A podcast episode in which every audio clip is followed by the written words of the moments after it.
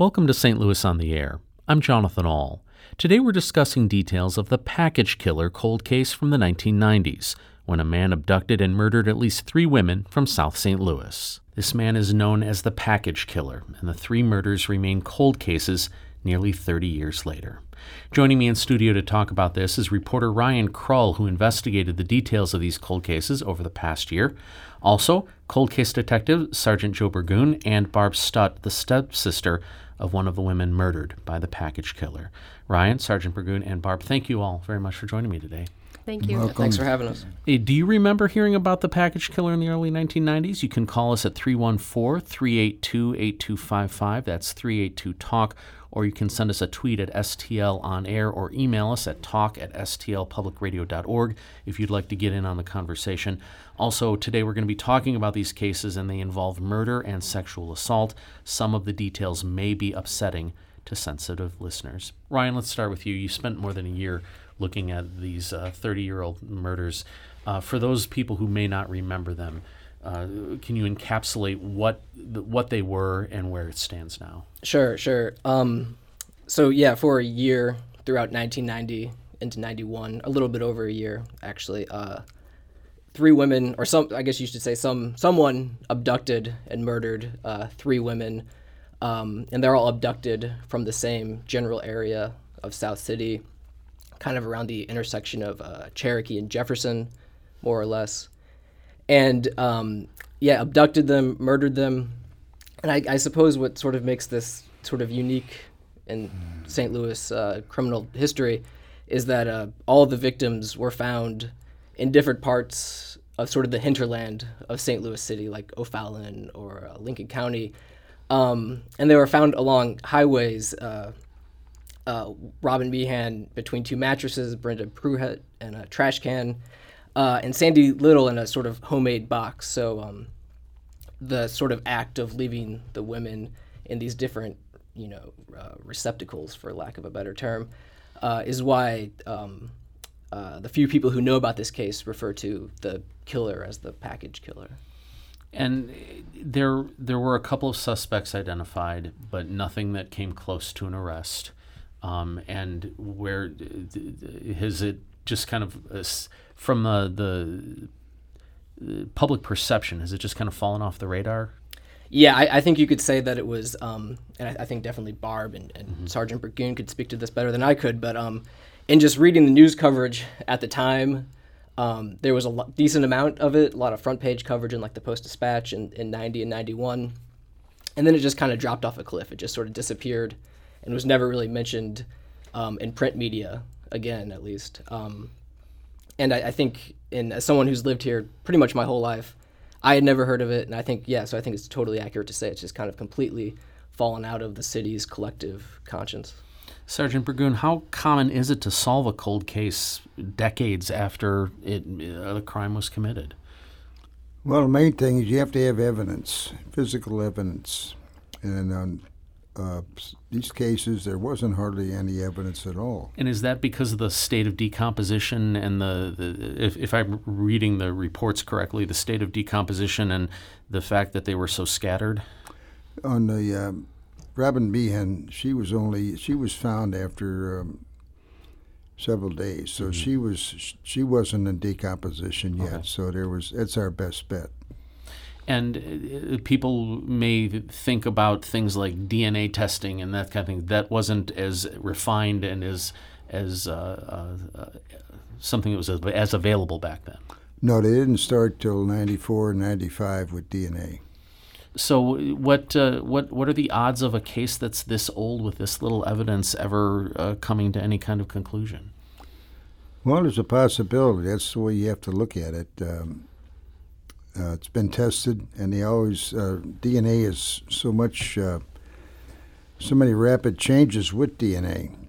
So um, they can retest and retest until there's a problem where you use it all up, and then after that you don't have anything.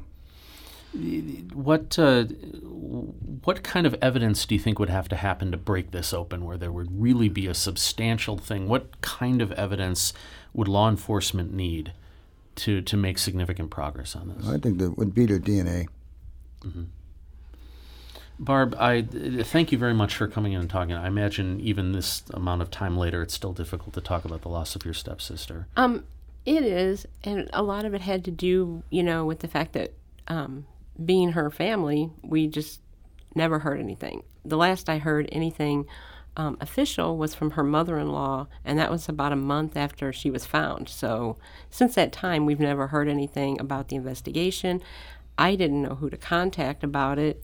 Um, you know, with all the rapid advances with the internet, of course, I would try doing Google searches on her name, on you know uh, the Cherokee murders, because at that time that's what they were calling it was the Cherokee murders, and um, you know I never could find anything, and so when Ryan managed to contact me out of the clear blue, it was just such a shock, and it is amazing um, how much you know you don't really think about it day to day after 30 years, and now suddenly I think about it every day again.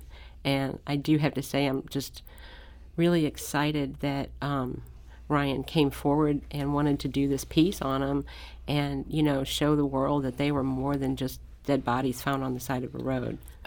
Before we get too far into this, can you tell us about Sandy? Tell, tell us about who she was, what your memories of her, some of the things that make you happy when you think back about her. Um, Sandy was a, a party girl. She was the life of the party. Um, everybody that knew her just loved her personality.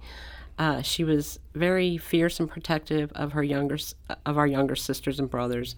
Um, she, you know, didn't have a problem standing up for them. She would fight anybody who even looked at them wrong. But other than that, she just loved to laugh. She was a person that, you know, she was just happy all the time. And even when life wasn't going her way, she didn't let things stop her. She did what she had to do to survive. Um, so, you know, I was her older sister, um, and she lived with me a couple of times when she was a teenager. And, um, you know, we, we got very close during those times. Um, when her mom and my father got married, she was about three. And when she turned about five, they moved down to southern Missouri and they lived there until my father passed away. So I didn't see them as often when they were younger, but once they came back to the St. Louis area, I was pretty involved with their lives again. And um, so when she went missing, my mother, my stepmother, let me know that she was missing. But at first, I didn't seem to be too concerned about it. Um, it, but you know, then time went on and nobody had found her, and then you know, then they did find her finally. Um, and even at the time, I get like I said, I got more information from her her mother-in-law than I did from my stepmother because my stepmother just wasn't really given information. And, and even if she had been, she wouldn't have really been able to understand what was said to her because she, she has a, um, a mental problem. Um, and so you know, I think I think they probably really just dealt with her mother-in-law at that point because they that was somebody that they could talk to and get information from. Plus, Sandy was living with her at the time that she went missing. Ryan, what made you look into this?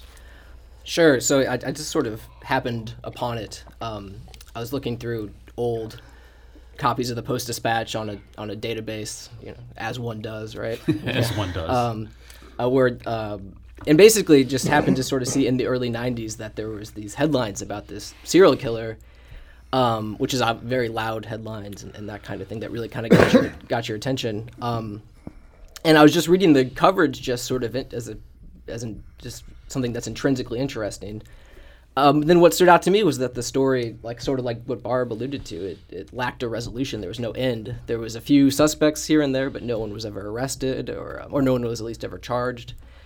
So that just got me curious that oh this really you know big news event this horrendous act, acts of violence um, how could there not be some kind of resolution? Or at the very least how could there not be some awareness of it today um, and those put those th- two things together and i thought oh, i should i should take a deeper dive into this did you come to any conclusions on why you think that it kind of fell off the the, the public's radar that's a, yeah that's a really good question um, it's hard to say for sure. I, I, mean, I think on some level, the fact that it was three women, or you know, at least two of whom did have drug problems and um, were sex workers. I th- you know, two categories of marginalized, you know, individuals um, that they both they, and they fell into both those categories. I think it was easier for the public to just kind of write this one off and not have to worry about it. Um, and I, I do think that probably had something to do with the way it kind of slipped out of the public's conscience. Sergeant Burgoon, what do you think? Uh, why this uh, people stopped thinking and talking about these cases? Uh, well, originally it started out.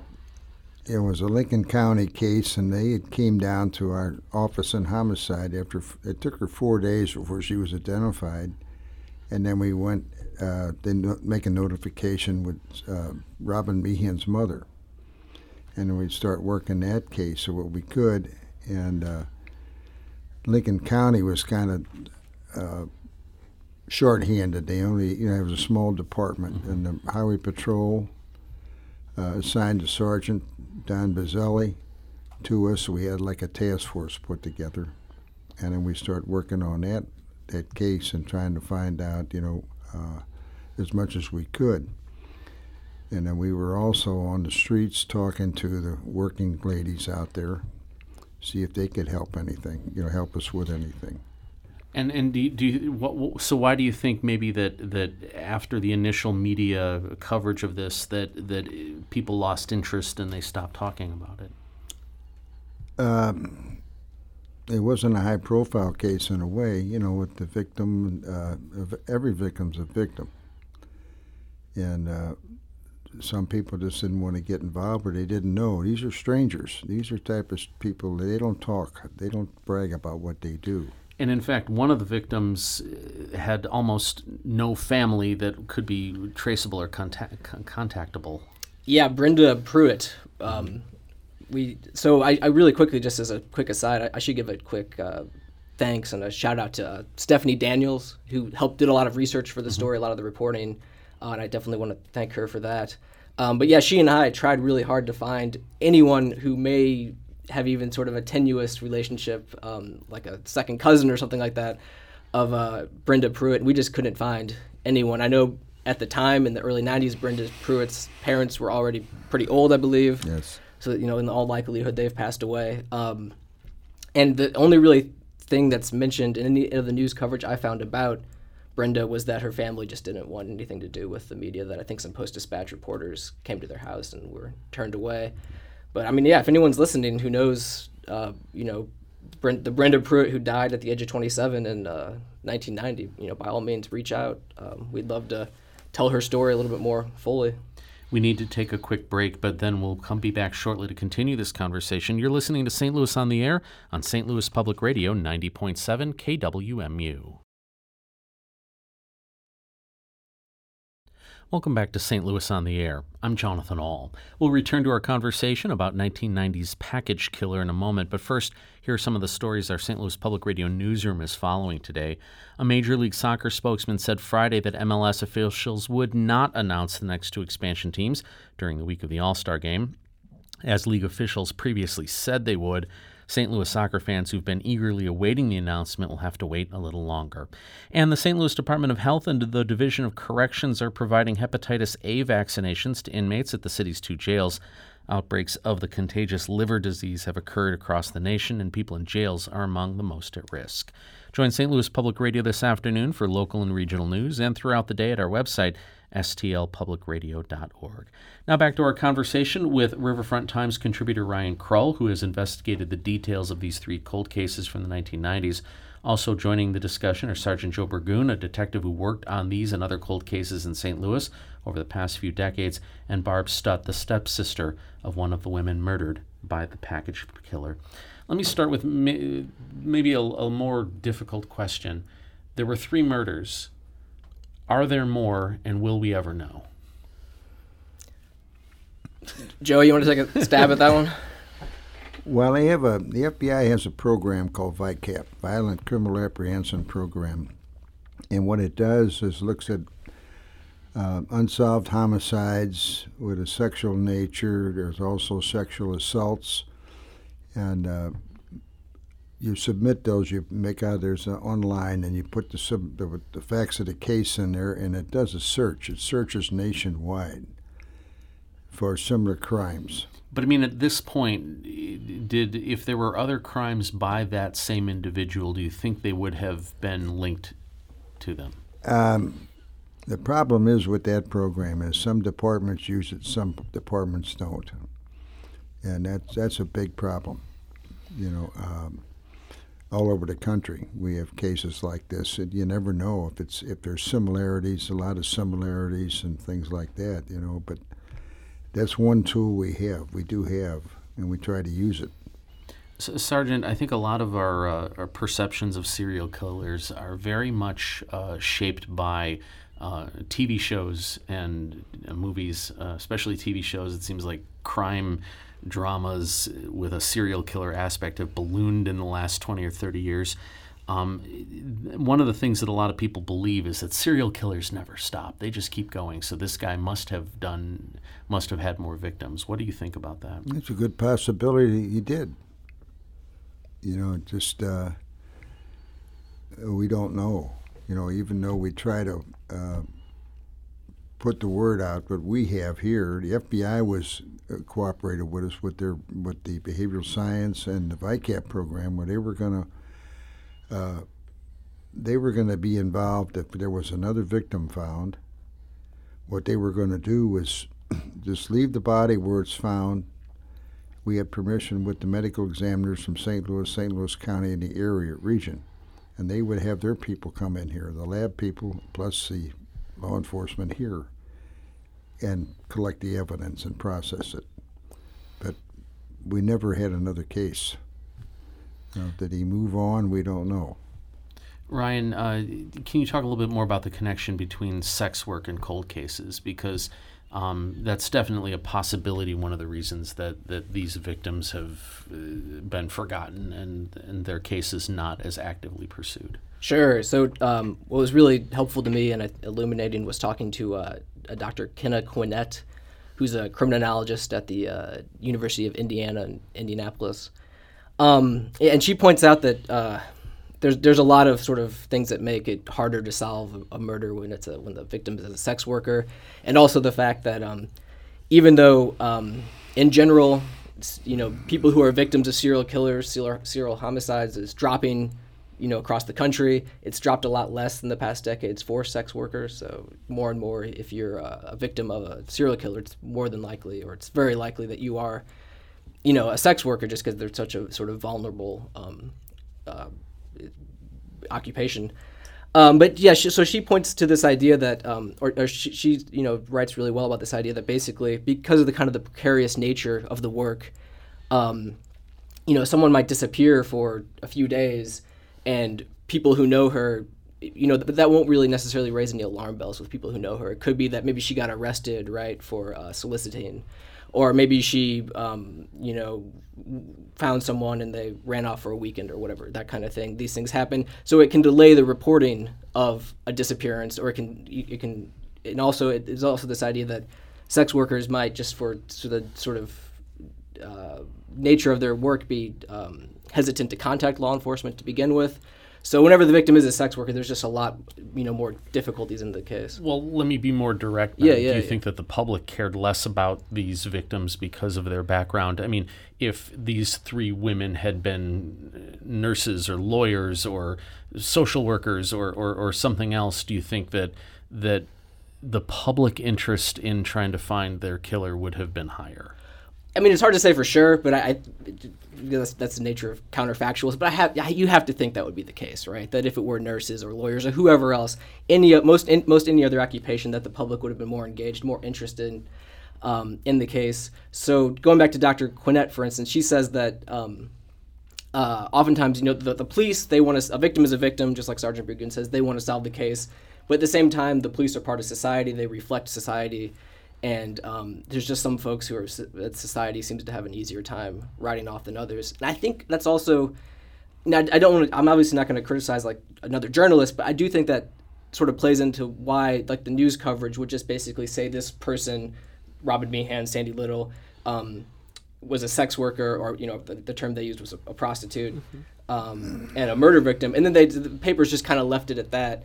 And I think um, that sort of maybe tacitly kind of gives the public writ large a sort of permission to just not worry about this or to feel like this is someone else. You don't need to worry about that, um, which is problematic, obviously. And I think that is why both the, the, case fell out of the public conscience and probably also had something to do, or is a contributing factor as to why there was never a resolution. And, and Barb, how, do you think that that was one of the reasons why justice for your stepsister has been delayed, if not denied? I do. I do believe that. Um, you know, it's hard when you see it splayed across the front page that you know this Cherokee Street prostitute was found murdered, and um, you know it, it's when they when I, I, was interviewed for the Southside Journal at the time, and at that time, you know, I tried to tell them the kind of person Sandy was because just like Ryan had said, I wanted to make people aware she was more than just a prostitute. You know, she she did that as a means to survive. Um, she had a, a, a baby at home that wasn't quite a year old when she went missing, and she was doing it partly to help get money to buy him formula and diapers. Um, prior to that, she was doing it to pay her mother to stay at her mother's house every day. So, you know, Sandy was very um, entrepreneurial, if you want to, to find ways that she could make money quickly when she needed to. And that was unfortunately the method she chose. Um, I know that uh, some of her um, people that were interviewed had said that she was a big drug user. When she lived with me, she was not using drugs. Um, she did drink a little bit, but she was she and I do think she probably got into it somewhat, but I don't think anytime that I ever saw her, she was never messed up. Society is a little more um, understanding of sex workers than they may have been 30 years ago. Do you think that that will help um, get more attention to these murders? Actually, I think the fact that they're it's brought back out into the light. Um, you know, you had mentioned how like sex gr- crimes on TV are such a big thing.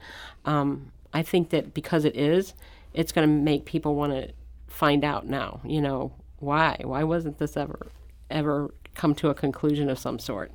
And um, so I I really hope that that's exactly what happens. Is that you know people take a look at the fact more that they were more than just prostitutes. They were young girls that had families and had children and had people that cared about them and you know they deserved it find justice? There, there have there were two suspects that were identified. There were a number of persons of interest, but only two people who kind of rose to the level of a suspect. And Ryan, suspect number one, you chose not to name in your story. Why was that?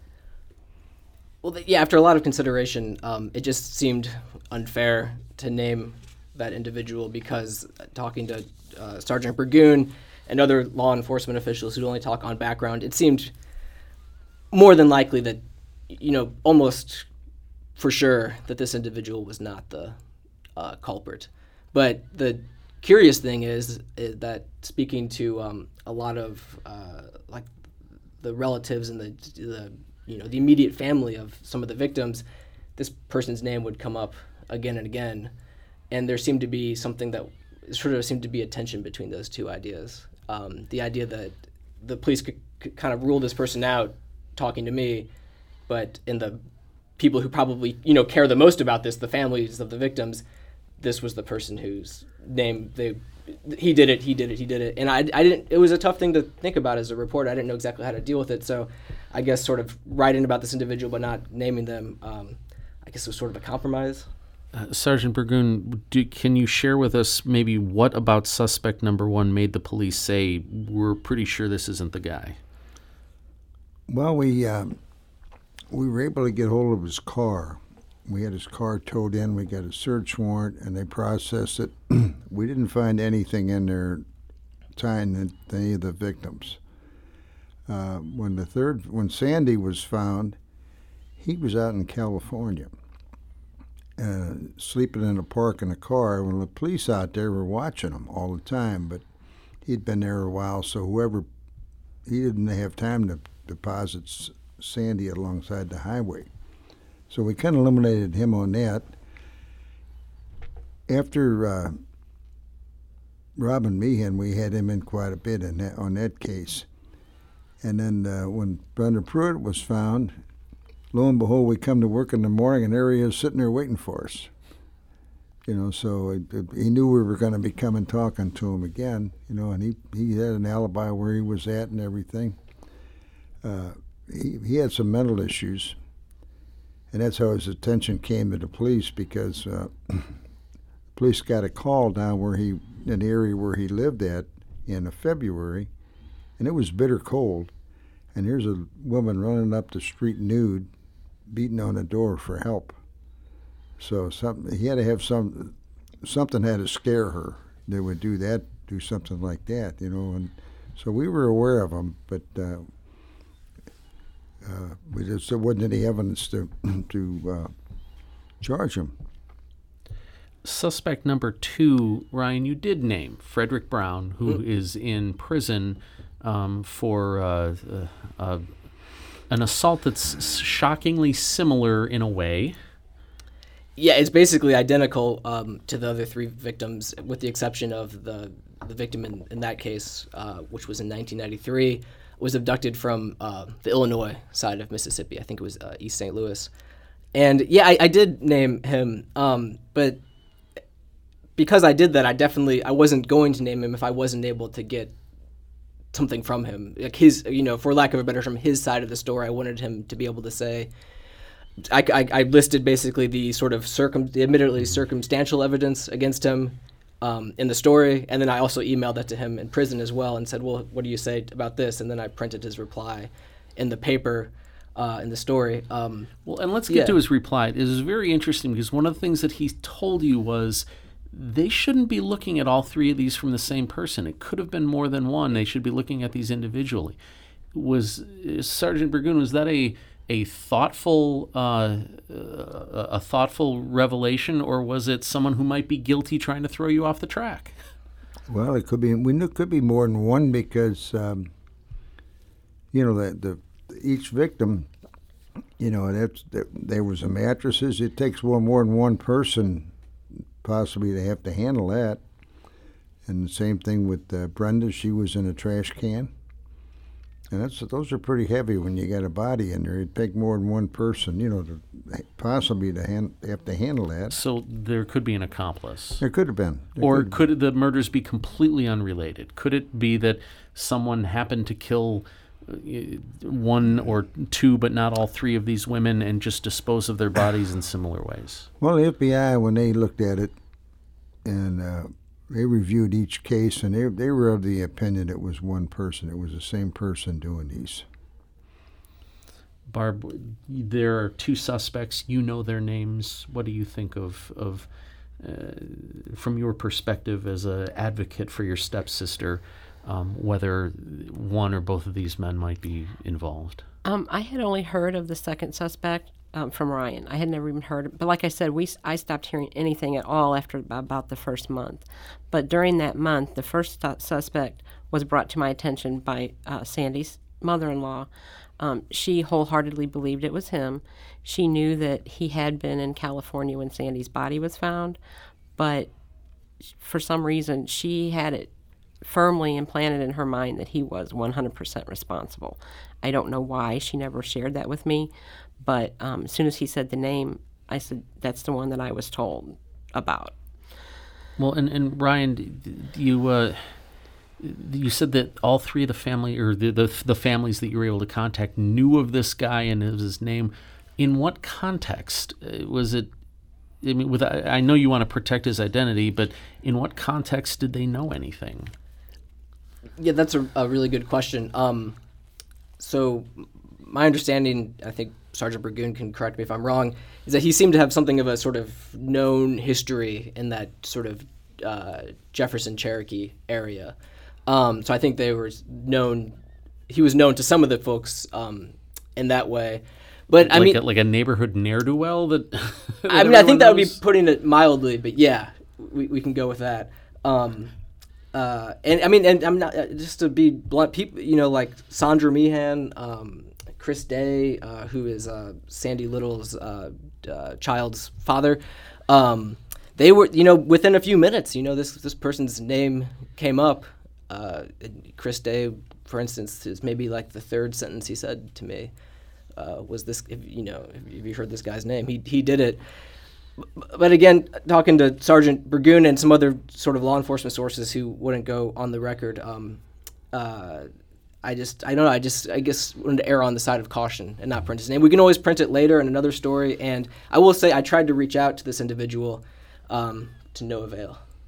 Sergeant Burgoon, to wrap up our conversation today, what happens next? I mean, do you just sit and wait to see if this new round of publicity um, gets somebody to remember something or uh, suggest that they know something and wait for new evidence, or is there much else that can happen at this point? Well, we're, you know, they re, um, they started uh, the major case squad and that they got together uh, last year and they start reviewing everything, trying to see if they could retest evidence and things like that. So that's that's where they're at on those. Yeah.